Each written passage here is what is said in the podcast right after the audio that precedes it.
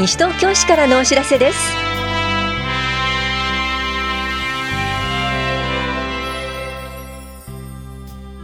今日は休日診療を行っている当番の病院、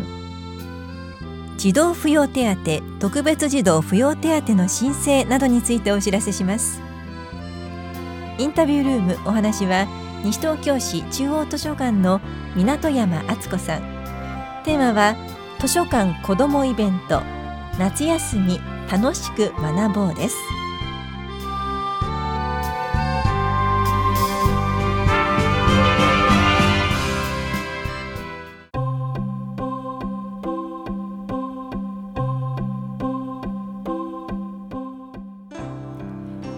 休日診療のお知らせです。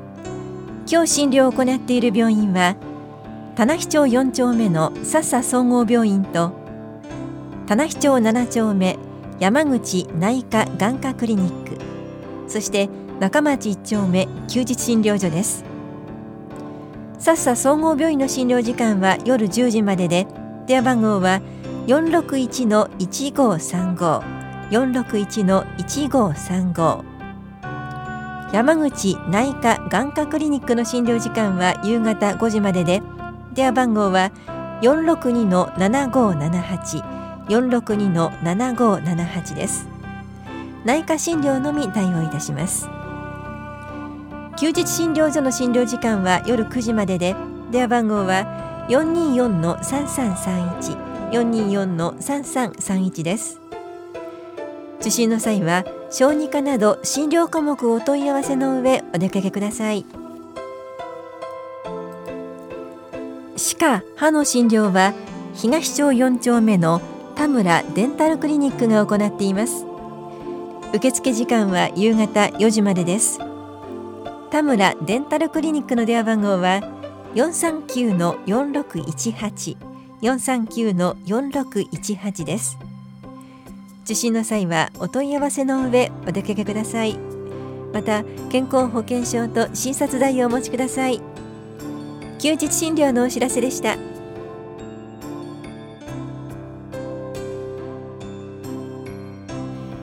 児童扶養手当、特別児童扶養手当の申請についてお知らせします。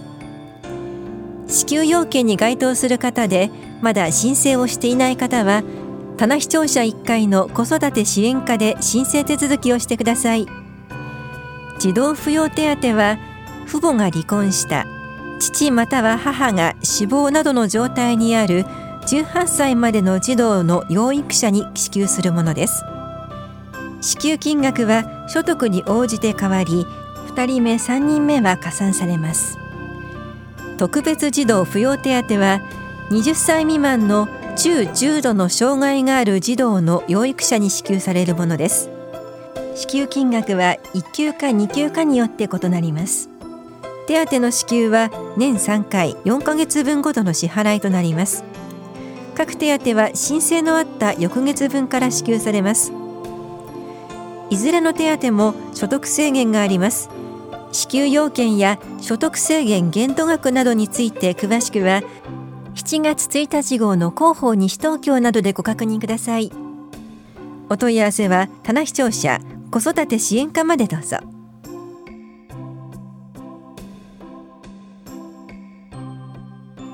保谷庁舎敷地活用に関する説明会と意見交換会実施のお知らせです。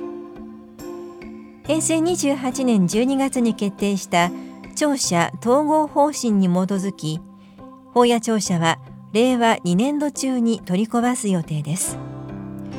保谷庁舎を取り壊した後の敷地については、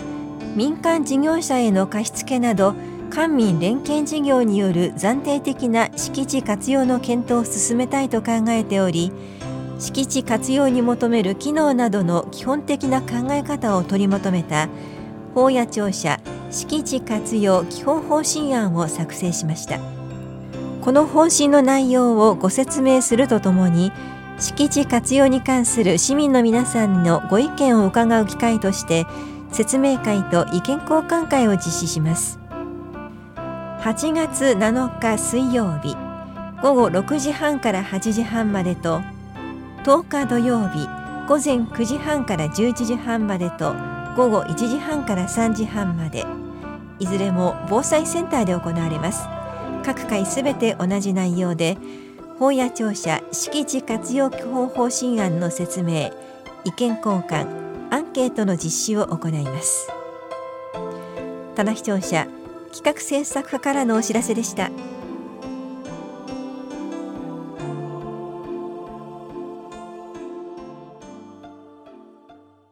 インタビュールーム、お話は西東京市中央図書館港山敦子さん。テーマは図書館子どもイベント夏休み楽しく学ぼう。担当は近藤直子です。さて、港山さん、イベントについて伺う前に改めて西東京市内の図書館について教えてください。こんにちは、えー、西東京市内にはろっか所の図書、図書館があります。それぞれの図書館で子ども向けのイベントは日常的に行っております。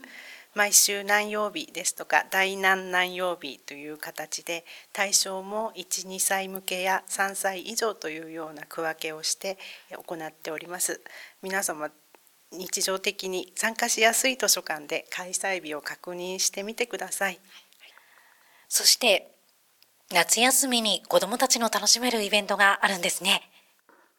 そうなんです、えー、夏は特に子ども向けのイベントを集中して行うようにしております。毎年行っているんですけれども、えー、まとめてご紹介できればと思います、はい、大きく分けて申し込みが必要なイベント、あとは当日直接来ていただければ参加できるイベント、もう一つその期間展示をしているようなもの、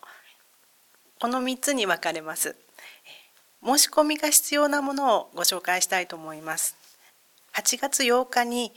田無公民館でもらって嬉しい手紙の書き方、もらった手紙を本にしちゃおうという講座があります。こちらは西東京市在住の手紙文化研究家中川悦さんと一緒に手紙の楽しさを味わって、また本の作り方なども体験してみようという企画です。次ははちがつじゅうろくにち、中央図書館で夏休み自由研究応援企画、図書館からのミッションをクリアせよというタイトルなんですが、図書館の本の検索機などを使って調べるコツを学ぶということを目的に、ちょっとゲーム感覚で楽しんでみようという企画です。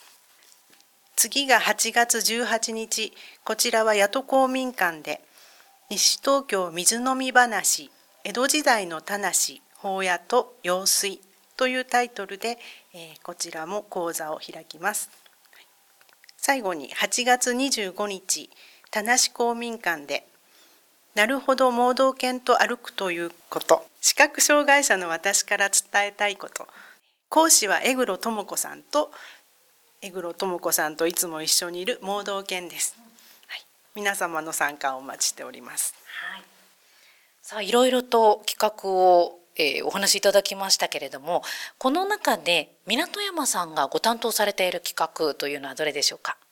西東京水飲み話、江戸時代の田無、法屋と用水、こちらです、はい。えー、先生は行田武明さんとおっしゃいまして、えー、徳川記念財団というところの非常勤研究員、また中央大学附属横浜中学校高等学校で社会科の兼任講師もされております、はい。えー、歴史の専門家であります、はい。えー、と先生による講座は今年でさんかいめになりまして、子どもたちに西東京市の江戸時代の暮らしぶりをちょっと覗いてもらうような楽しい企画になっています、はい。参加する子どもたちにどんなことを感じてほしいなって思いますか。そうですね、あの歴史の勉強だとちょっと暗記物であったり試験勉強みたいなイメージがあるかもしれないんですけれども、先生は授業ではないので何か一つでも感じ取っていただければっていうようなお話でいつも楽しく話してくださいます。そして今回はあの水飲み話ということなんですけれども、小学校であのおそらく江戸時代に江戸まで羽村からですかね、玉川上水が引かれたっていう話は習うと思うんですけれども、じゃあその頃田無や保谷の村での水はどうしてたのかなっていうところで現場に行って覗くような、当時のことを覗いてみようみたいな形でお話聞けると思います。いつもあのパワーポイントで楽しい絵などもついて、それと一緒に西東京に今も残っている古文書などの資料の画像も一緒に見せていただきながらお話でき聞けますので、講義を受けるという形式ではないので楽しく参加していただけると思います。こちらの企画の日時や場所など教えてください。場所は谷戸公民館です。講座ははちがつじゅうはちにち日曜日ごごにじからよじになります。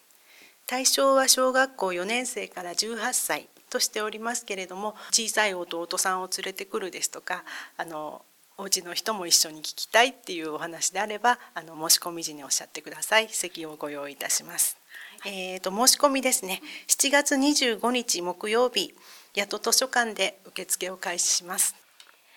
えー、それぞれ今企画をご紹介いただきましたが、詳しくはどちらかに掲載されてますか？はい、しちがつじゅうごにち号の広報西東京一面に出ております。また図書館ではあのチラシも用意しておりますので、ぜひお持ち帰りください。それと図書館のホームページには随時アップしております。詳しいお問い合わせ先も教えてください。はい、それぞれのイベントの申し込み先、会場でも構わないんですけれども、中央図書館にご連絡いただければ全体をお知らせできます。はい、中央図書館の電話番号です。ゼロよんにーよんろくごーゼロはちにーさん になります。はい、それでは港山さん、最後にラジオをお聞きの皆さんへ一言お願いいたします。はい、今回の企画は、子どもたちに楽しんでもらうこと、知的好奇心を満たす体験をしてもらうことが目的です。常連さんはもちろんなんですけれども、普段図書館にあのあまり来たことがない子どもたちにも、意外と図書館って面白いと感じていただけたら嬉しいです。お待ちしております。ありがとうございます。インタビュールーム、テーマは、図書館子どもイベント、夏休み楽しく学ぼう。お話は西東京市中央図書館、港山敦子さんでした。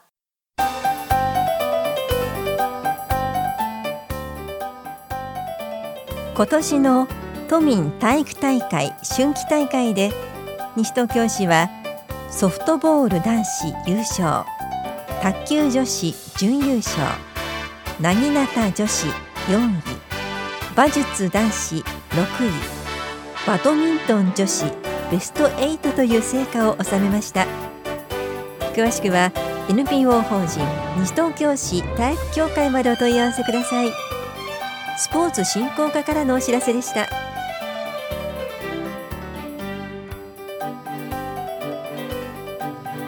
この番組では皆さんからのご意見をお待ちしています。エフエム 西東京、西東京市からのお知らせ係までお寄せください。また、お知らせについての詳しい内容は、広報西東京や西東京市ウェブをご覧いただくか、西東京市役所までお問い合わせください。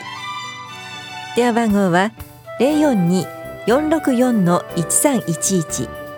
ロよんにーよんろくよんのいちさんいちいち 番です。以上、西東京市からのお知らせ、亀井さゆりでした。